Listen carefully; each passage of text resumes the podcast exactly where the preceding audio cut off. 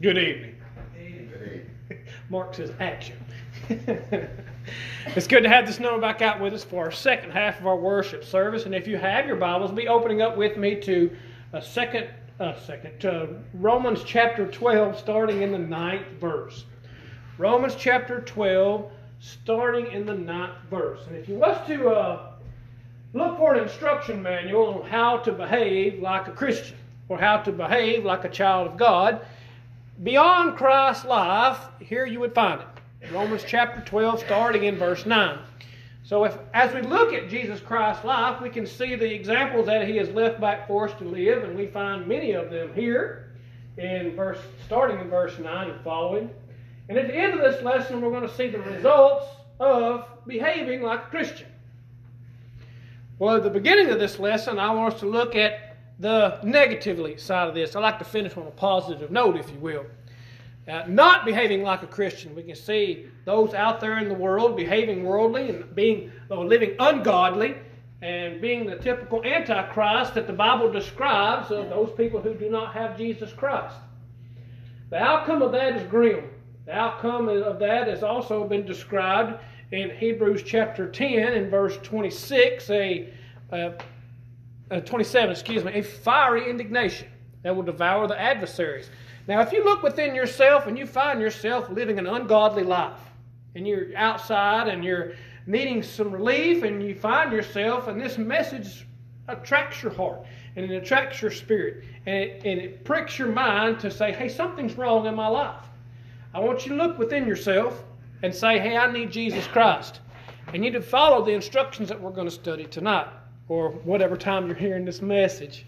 So, whenever we think about behaving like a Christian, we find it first off in verse 9, Romans chapter 12.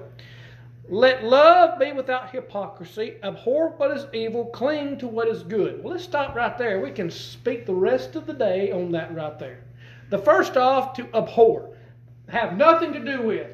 Uh, Paul considers his previous life to his conversion, all the wonderful things he did upon this earth, he considered them dung or worthless. These things that we are displeasing, the, the things that we do that are displeasing to God, things that we say that are displeasing to God, we need to abstain from those things. We need to stay away from those things and know what it costs us when we do those things. That word abhor. It should be the most grotesque thing you had ever ever dealt with. Me being in the maintenance field, that's going to be up there. You know, I've dealt with some pretty grody things. You might think your septic tank. Well, I've been there. You know, it's just going to have to get higher than that. That's pretty bad, right? So we think about the prodigal son. My mind goes right back to the prodigal son. Whenever he is starving, he has spent all this money, right? Now he's feeding swine, which is a lesson in and of itself. But he's feeding swine and would have gladly have eaten what those pigs were eating. That just grosses us out, don't it? It's like, that's bad. That's bad. Now, abhor what is evil. Uh, that grotesque thing that's in the eyes of God, we need to consider it that same faction. We need to consider it that temporal or that uh, degree of gross, right? Now, evil. You might say, well, I'm not an evil person. I know I, I don't do things that I'm not supposed to do. I know I, I know I say certain things that I'm not supposed to say. We need to take notice of the things that we do. Because God sees that as evil. Any sinful thing that we do, God considers it evil. Let's let that hit home. Let's let that just sink deep into our hearts and into our minds to say that those bad words that we say, intentionally, I'm going to go intentionally. We're going to get unintentionally in the next few minutes. Intentionally, that's our habit. That's our that's our ways of uh, uh, I can't think of the word to express to express oneself. That's the words that a whole lot of people use. We hear it all over the place, right? That's evil. That's evil in God's eyes. God considers that grotesque. As a child of God, we must also consider that grotesque, to abhor, to have nothing to do with it because, why? Understand that your sins, they separate you from God. And you are alone. You no longer have a mediator. There's no longer a uh, sacrifice for your sins. That's the reason why I went verse 26 a few minutes ago of Hebrews chapter 10. How bad is that? To know that Christ went to the cross for our sins, for them to be remitted, and yet we still disobey God as people. I don't mean Christians. We're going to get to those folks in just a minute. So when we think about disobeying God and needing an escape, we need a way out. If you're hearing this message and you look for that way out, it's baptism. That is the only thing that can wash your sins away. Period. Well, first off, you got to hear the word, believe the word, confess that Jesus Christ is well, repent. I always get those two. My dyslexia kicks in so bad. I apologize. Hear, believe, repent. You got to repent first, right? You got to get rid of those sins. And to get rid of them, to wash them away, you are baptized. First, you got to confess that Jesus Christ is the Son of God. And He died for your sins. And then you're immersed. You're baptized for the remission of those sins. And know this you come up out of that water just a just as a newborn baby, as we sang the song just a few minutes ago. How sweet it is to hold that newborn baby. You come up out of the water, in the eyes of God, you are just like that child. Now let's go to Christians. To abhor what is evil. Going right back to Hebrews chapter 10, verse 26. For if we have sinned willfully after the receiving of the knowledge of the truth, that is after baptism, folks. That is after baptism, taking that short walk with Satan. We need to abhor that. Why? Because we're spitting on the name of Christ. We trample him underfoot. We're slapping him in the face when we do that. When we intentionally sin. Now, how about the accidental ones? Well, thankfully, 1 John 1 7 is there. And also 1 9, when we confess our sins, God forgives us. Aren't we thankful that we can have an escape? I'm so thankful that God allows that escape because I am a sinner just as much as you are, and I need that forgiveness often.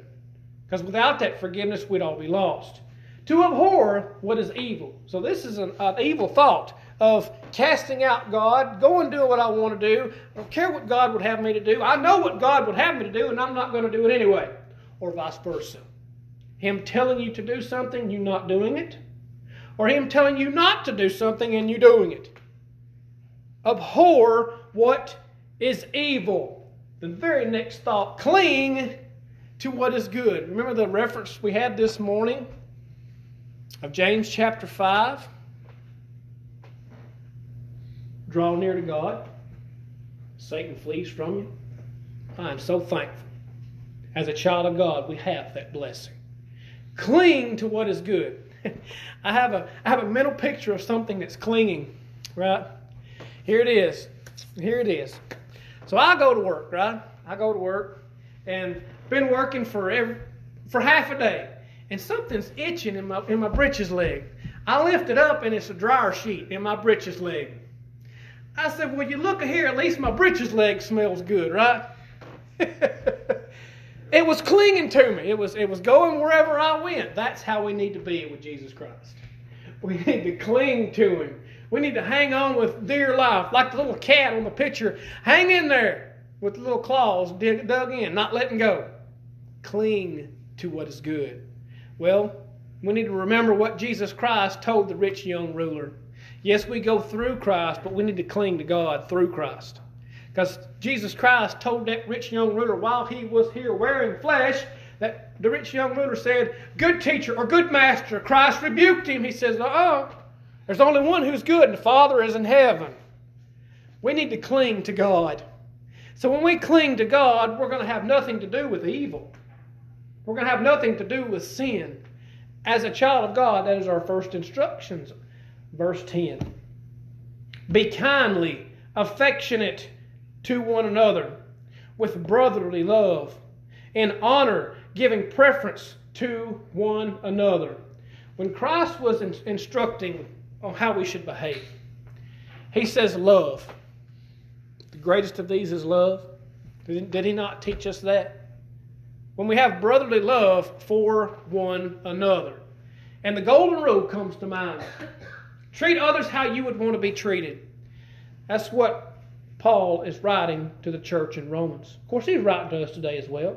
Be kindly affectionate to one another. Our affections. Those affections need to resemble those of our parents, of our children, of our spouse, our loving spouse, even ourselves. How much do we care about our brethren? How much do we care to show up and, and uh, converse with them? How much do we care to gather together to assemble in Christ's name to worship our Heavenly Father together with one mouth, one mind, glorifying God? How much do we care for that? Are we affectionate for it? I hope so. Because as we are affectionate for it, as we have the dedication to assemble and meet with the saints.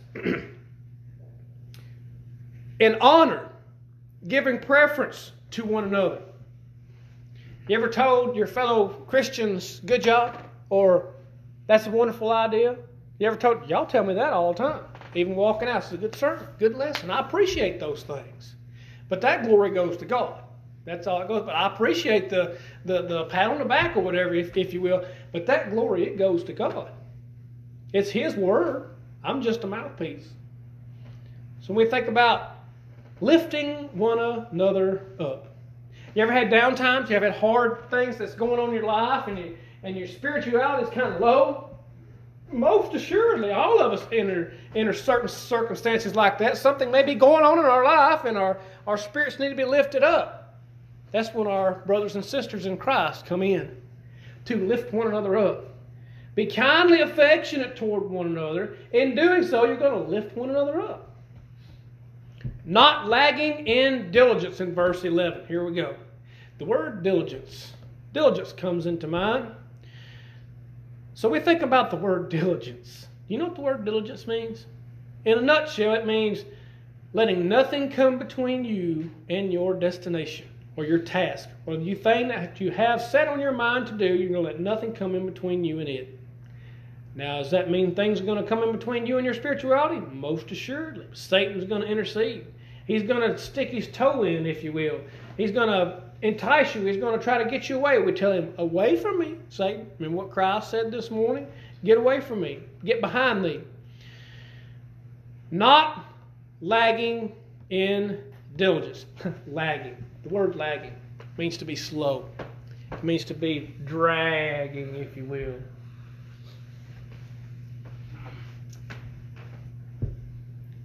Fervent in spirit. All right. Every time I read the word, every time I think the word fervent, I think of three folks Shadrach, Meshach, and Abednego. That's the three I remember. And that's how I keep myself reminded of the word fervent. The word fervent means exceeding, more than necessary, more than usually needed. Guys, remember how hot that fervent, how hot that furnace was? It was hit, it was lit to a fervent heat. That's the type of spirit that we should have. That's the type of motivation that we should have, being a child of God, to do God's will. Serving the Lord at the end of verse 11. Let's look at 11 in, in total. Not lagging in diligence, fervent in spirit, serving the Lord. We remember when Christ came to this earth, right? He came to this earth not to be served, but to be a servant. And his apostles, remember whenever he was washing their feet? Remember he was washing their feet? And uh, they rebuked him. He says, Well, wait a minute. We need to wash your feet. He said, Well, no, no, no. Uh, unless you're washed of me, you can't be clean. Remember what Peter said? He said, From Here, just wash my whole everything. he says, Wash my whole everything, not just my feet, but my head also. Christ rebuked him again. Oh, Peter, he was quick to open his mouth and stick in that foot, wasn't he? He was wanting us right, Brother Mark. He was wanting to be sure. So we think about that type of ferventness in heat, or ferventness in heat, ferventness in spirit, and serving the Lord. Whenever Christ was washing his apostles' feet, this is the Son of God being a servant. And if you think very closely, we're a servant whether or not we like it. we're a servant to either righteousness, or we're, we're either a servant to righteousness or wickedness. It's one of the two. We had a example just a few minutes ago at the beginning of this lesson about wickedness, lake of fire. I know we've made reference to that many times here at Booth Chapel. Where those workers of iniquity are going to be. So if we're going to serve the Lord, first off, we need to figure out what we need to do. First off, we need to find out what's acceptable to the Lord and do those things. Because one can have a zeal without knowledge, and that's happening today. Ignorance is condemning to folks. We made we made a discussion about that in Bible class this morning about false teachers and how condemning they are. When we serve the Lord, we're going to serve Him with our whole heart. We're not going to be lagging in diligence, and we're going to do it with a fervent spirit, or we should. Rejoicing in hope, in verse 12, patient in tribulation, continuing steadfastly in prayer. Well, let's look at verse 12 very carefully. Rejoicing in hope. Now, here at Booth Chapel was two weeks ago. We had a, a, a very good discussion on the word hope. Not think, but hope. We can hope that salvation is known. We can know that salvation is waiting for. We have that hope, right? So whenever we know without a shadow of a doubt that we will stand with God on Judgment Day, knowing that we have served Him to the best of our capacity. Now, the reason why I say the best of our capacity, each and every one of us have different traits. Each and every one of us have different abilities. I can do some things that you can, and you can do some things that I can't. So when we think about serving the Lord, and we think about rejoicing in the hope that we have in our Lord and Savior Jesus Christ. Do you know what that hope is? Everlasting life salvation that awaits us at the end of our lives or at the end of our service unto Him. Patient in tribulation. Now, that's one thing I know that I struggle with myself. This is me personally a little bit. Patience. A lot of folks fall in that boat, don't we? Patience. That's one of those things we have to work at. It's one of those things we have to say, oh, I know, I have to I have to I have to wait. Now, one of the positions at my work is I have to work on a computer, right? You have to hit enter and you have to wait because it's it's not fast like like new newer model stuff. All of our stuff is old. You hit enter and you gotta wait. And you gotta wait and you gotta wait. And I, I can't wait no more. So I gotta touch something. And, and the guy who was teaching me, he, he slapped my hand. He says, Well, no, wait. Just don't touch nothing, just wait. And once I waited, there it was what I was trying to get to do. I said, Well, I'm not patient enough. I still struggle with that. How about in our everyday walk of life? Do we have struggle with our patience? We do. Our patience is tested. James also teaches about our patience being tested, does he not? That's right. So when we think about patient in our tribulation, are we going through tribulations today? Now, not comparative of the first century, by no means. They had some serious tribulations. We have tribulations today, do we not? And if you say no, you might need to look at Satan, your relationship with Satan, because he has the blinders on your face. Because he's picking at you, he's prodding at you. That is, if he don't have you. If he has you, he's already got you. Why would he pick and prod at you? Our tribulation comes because we're faithful to God. Here's a case in point another example of myself because I was there, right? You weren't, so I'm going to share with you. I was talking to one of the guys with the uh, at the uh, Parks House, right? We had just got done the next Thursday. It was a Friday. Thursday night we had a little car show cruising at the Sonic in Ardmore. And Jody is the guy's name at the at the Parks counter. He says, "Did your old truck make it home?" I said, "It sure did, just like bells and whistles, smooth right on home." And he asked, Well, did you stop by Tuck's on the way home? Tuck's is the, the local new bar, right? The bar and grill. I, I kind of gave him a funny look. He said, Well, that's the new place to hang out. I said, That looked real good. The minister going to the bar on the way home. How good would that look? He kind of looked at me and said, Well, that, that wouldn't look too good at all. I it? You're right. It would not be. A small tribulation, right? That's me personally. Like I said, that's me personally. Just one small tribulation. Am I patient in that? Most assuredly. So we must be patient in the things that happen to us. We got to be patient with others. We got to be patient with ourselves. Most assuredly, we got to be patient with the Lord. Because He is coming, is He not? He's coming. Continue to be patient. Continuing steadfastly in prayer. Well, let's look at the word continuing. The word continuing means to keep on not to cease, continuing steadfastly. All right. When you think about your service to God, when you think about your service to God in concordance with 1 John chapter 5 verse 13, those who believe in the name of Jesus Christ can know that you have salvation. There are those things that wrote to that you may continue to believe in the name of Jesus Christ continuing steadfastly in prayer. Let's look at our prayer life. So when we, we understand what the word continuously, we understand what the word steadfastly means. How about in prayer? Do you see a situation that, that needs a prayer? Do you say that prayer? Child of God's going to. Again, instruction manual for a Christian. A Christian or a child of God is going to see a situation that needs prayer and they're going to pray for it. Pray for that person who's sick. Pray for that person who is in need. And if you have an opportunity to give that need, pray for someone to be lifted up. Pray for someone to be returned. Pray for the church itself to be restored.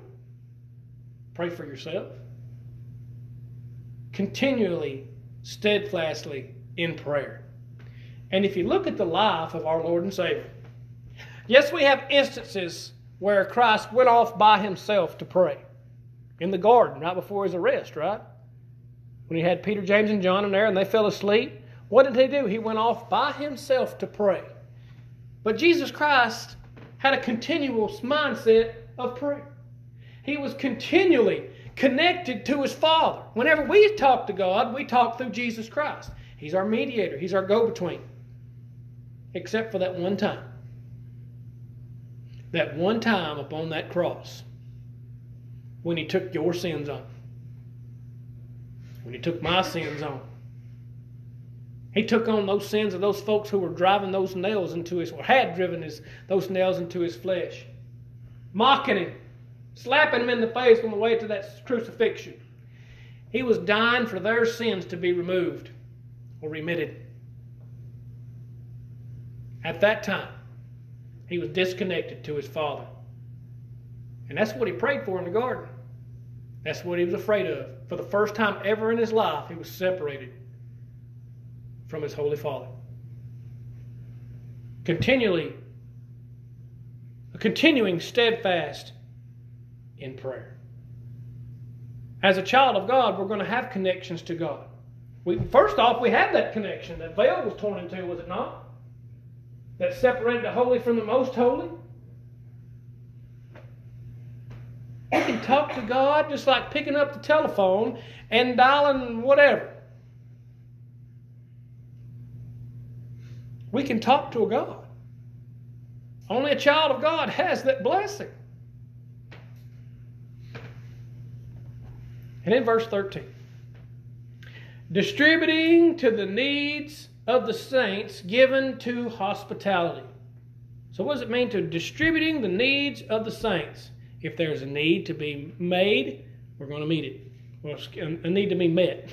If there is a need to be met, we're going to meet it. If things need correcting, if things need to be given, if someone finds himself in need or someone needs some help in something, as saints, as children of God, we're going to give that need happily. Not begrudgingly, because that's a different lesson. Given to hospitality. You ever help somebody in need? I still remember my first one. Course, I was yet to be a child of God. I was just, I was just helping somebody out, and I felt good after I'd done that one thing. And after I realized that it glorifies God with that act, or hospitality towards even the lost, oh wow, that's a good feeling. That's a wonderful feeling. Verse 14. Bless those who persecute you, bless and do not curse. And there you go. There's part of the meats right there. Verse 14. When somebody's doing you harm, what, what is our human nature to do to? Retaliation. No, no, no, no. God says His children are going to be peacekeepers. Have we not been commanded to be peacekeepers? Yes. Whenever those who are doing harm to us, when those who are our enemy, what are we supposed to do for them? Pray for them. We're supposed to pray for our enemies. Because who does vengeance belong to? It belongs to God. It's His and His alone. It does not belong to His children. Bless those who persecute you. Bless and do not curse. Remember Stephen. Remember Stephen? What happened to old Stephen? He got stoned to death. Right before he was stoned, in the process of him being stoned to death, what did he look up and see? He seen Jesus Christ sitting at the right hand of God. He seen that. Did he revile or persecute those folks who were killing him? He did not. That takes strength. That takes a lot of strength. Some more strength also with a, a wonderful example of us to blessing those who are persecuting us, blessing and do not curse when our Lord and Savior was being crucified upon that cross. You remember what he prayed for God? Forgive them, Father, for they know not what they do. That takes strength, folks. That takes strength. To know that these men were killing Jesus Christ. He knew that they were killing him. And he asked God to forgive them. Again, a Christian, right? A Christian is a mimicker of Jesus Christ. No greater blessings than that, is it not? To pray to God for them to forgive, for, for God to forgive them. Bless those who persecute you, bless and do not curse. Now, verse 15 Rejoice with those who rejoice, and weep with those who weep. When you show compassion for someone in their difficult times, we, when, when someone has lost a loved one, that's, that's one that, that we typically go to when someone is weeping, when someone is brokenhearted, when they're down in their spirituality, even. We comfort them. We share in that pain. We share in that suffering. It's not very good. It's not very encouraging for them. Actually, they're going to look at you funny if you're rejoicing at someone's funeral because they have lost a loved one. I don't mean remembering good times. I mean, thankful that that person is now passed. That's not, that doesn't say a lot, does it? That, that does not, well, it does not say a lot for God. A child of God is going to mourn the loss of that person. They're going to try to lift that family member up because in lifting them up, they very well may be encouraged to come to God. Because God can give them comfort. God and God alone.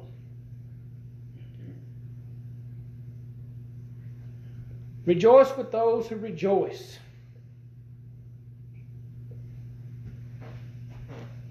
A wonderful example of rejoicing. A newborn Christian. Someone who just given up the world and given their heart to God, truly repented and ready to give their all to the service of God. Do you go up to them and say, What did you do? Why did you do that? Why did you make that choice? That's the worst choice you ever made. Have we ever done that? Of course not. This is a child of God, brand new. You know, we want to encourage them. We rejoice with their feelings because they're a brand new creation. I can remember whenever Melissa and my, myself was immersed and baptized.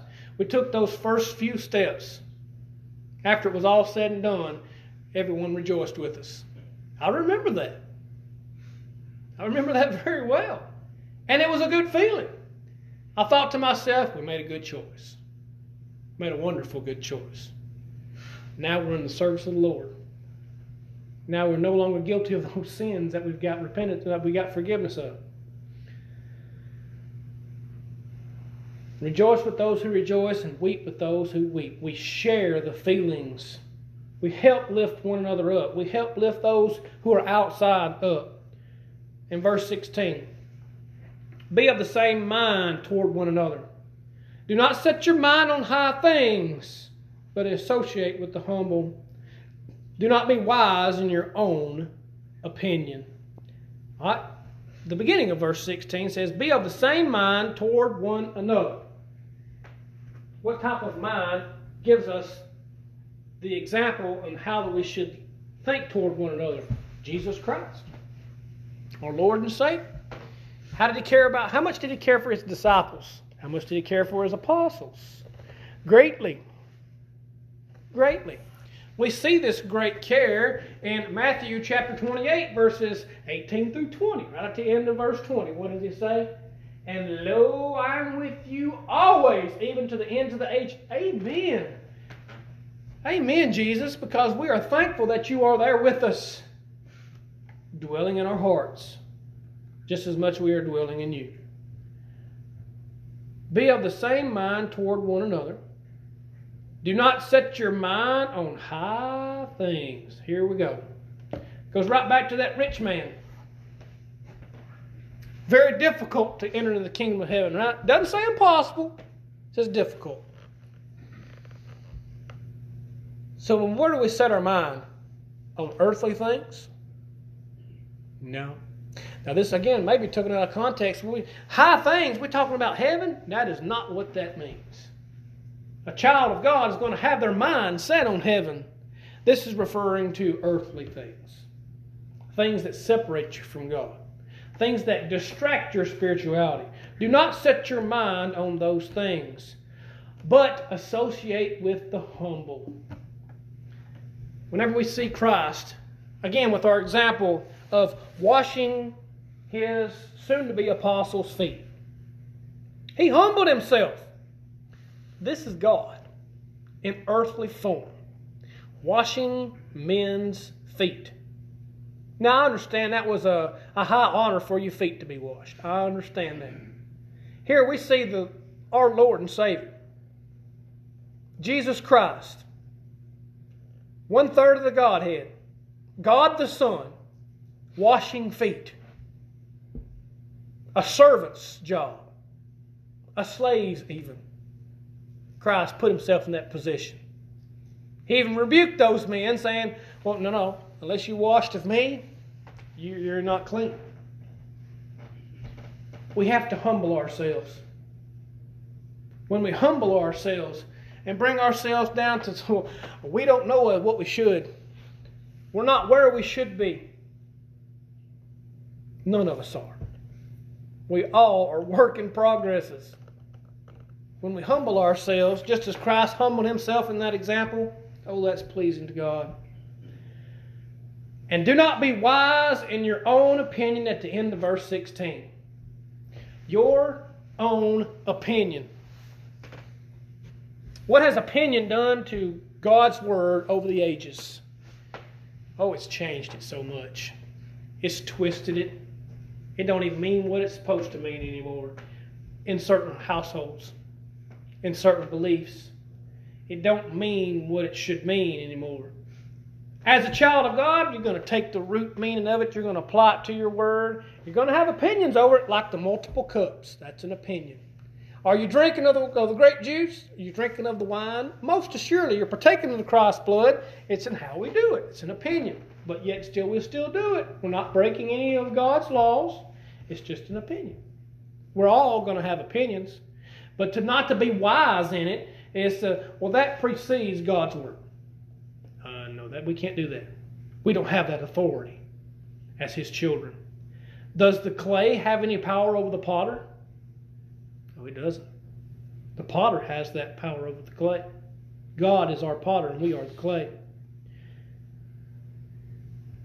And in verse 17, again, retaliation comes to mind. Repay no one evil for evil. Have regard for good things in the sight of all men. There you go. How difficult is that? To turn the other cheek. We've also been commanded that, right? When somebody slaps you, turn your cheek and offer another one.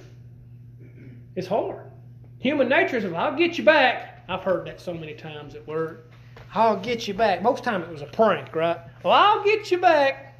No, this is repaying evil for evil. Someone do harm to you, you do harm to them back, right? The Old Testament would have said an eye for an eye and a tooth for a tooth. Is that not there? Paul is saying under the New Testament, mm-mm. turn the other cheek. Turn the other cheek. Don't take don't take that other out because they took your out. You don't have that authority.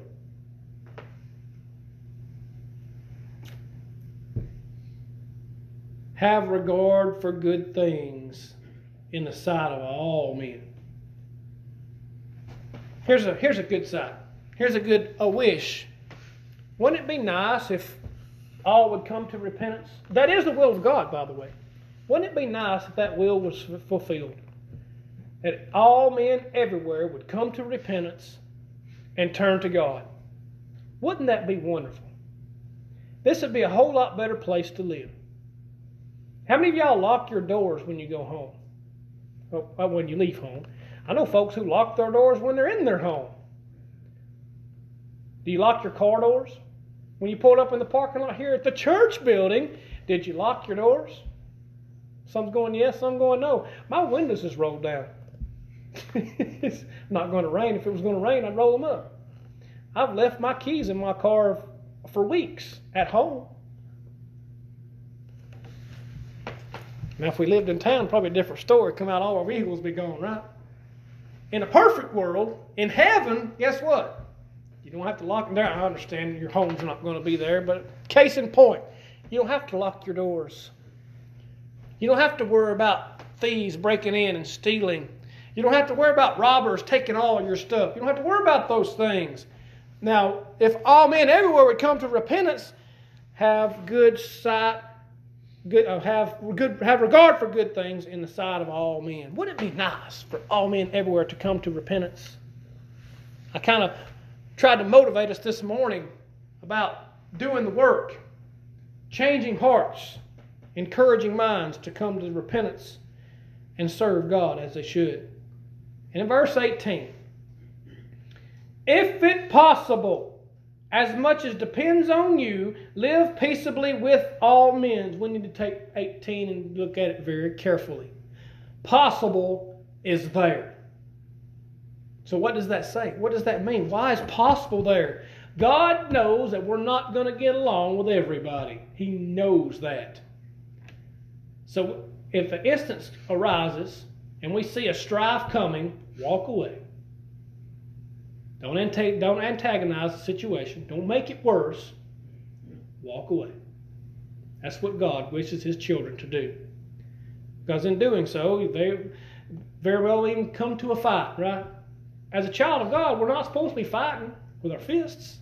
We're supposed to be fighting with what? God's Word. And verse 19. I'm running out of, I'm running out of time very fast. Beloved, do not avenge yourselves, but rather give place to wrath, for it is written, Vengeance is mine, I will repay, says the Lord. If your enemy is hungry, feed him. If he's thirsty, give him a drink. For in do- doing so, you will heap coals of fire on his head. Again, who does vengeance belong to? God. If those are doing harm to us, what do you do? Pray for them. If they even find themselves to be in need, help them. If he's hungry, feed him. If he's thirsty, give him some drink. Do not be overcome by evil, but overcome evil with good. You might think this is almost impossible. This is almost completely off the scale of, of impossible to be able to do. We didn't say it's going to be easy, did we? Had, had no intentions of saying being a Christian is going to be easy. Following these instructions ain't going to be easy, or is not going to be easy. Philippians 4.13 says this, I can do all things through Christ who strengthens me. Take your strength through Christ. If you find yourself outside of Christ today, repent of your sins. Come to Him by believing in His Word, obeying that word, confessing those sins, repenting those sins. I know those are backwards again. And be immersed for the for the remission of your sins. If you have taken that short walk with Satan after immersion, after becoming a child of God, repent of those sins so as you can be restored. Do you need to become a child of God? Do you need restoration? Why don't we do so as we stand and as we sing the song of invitation?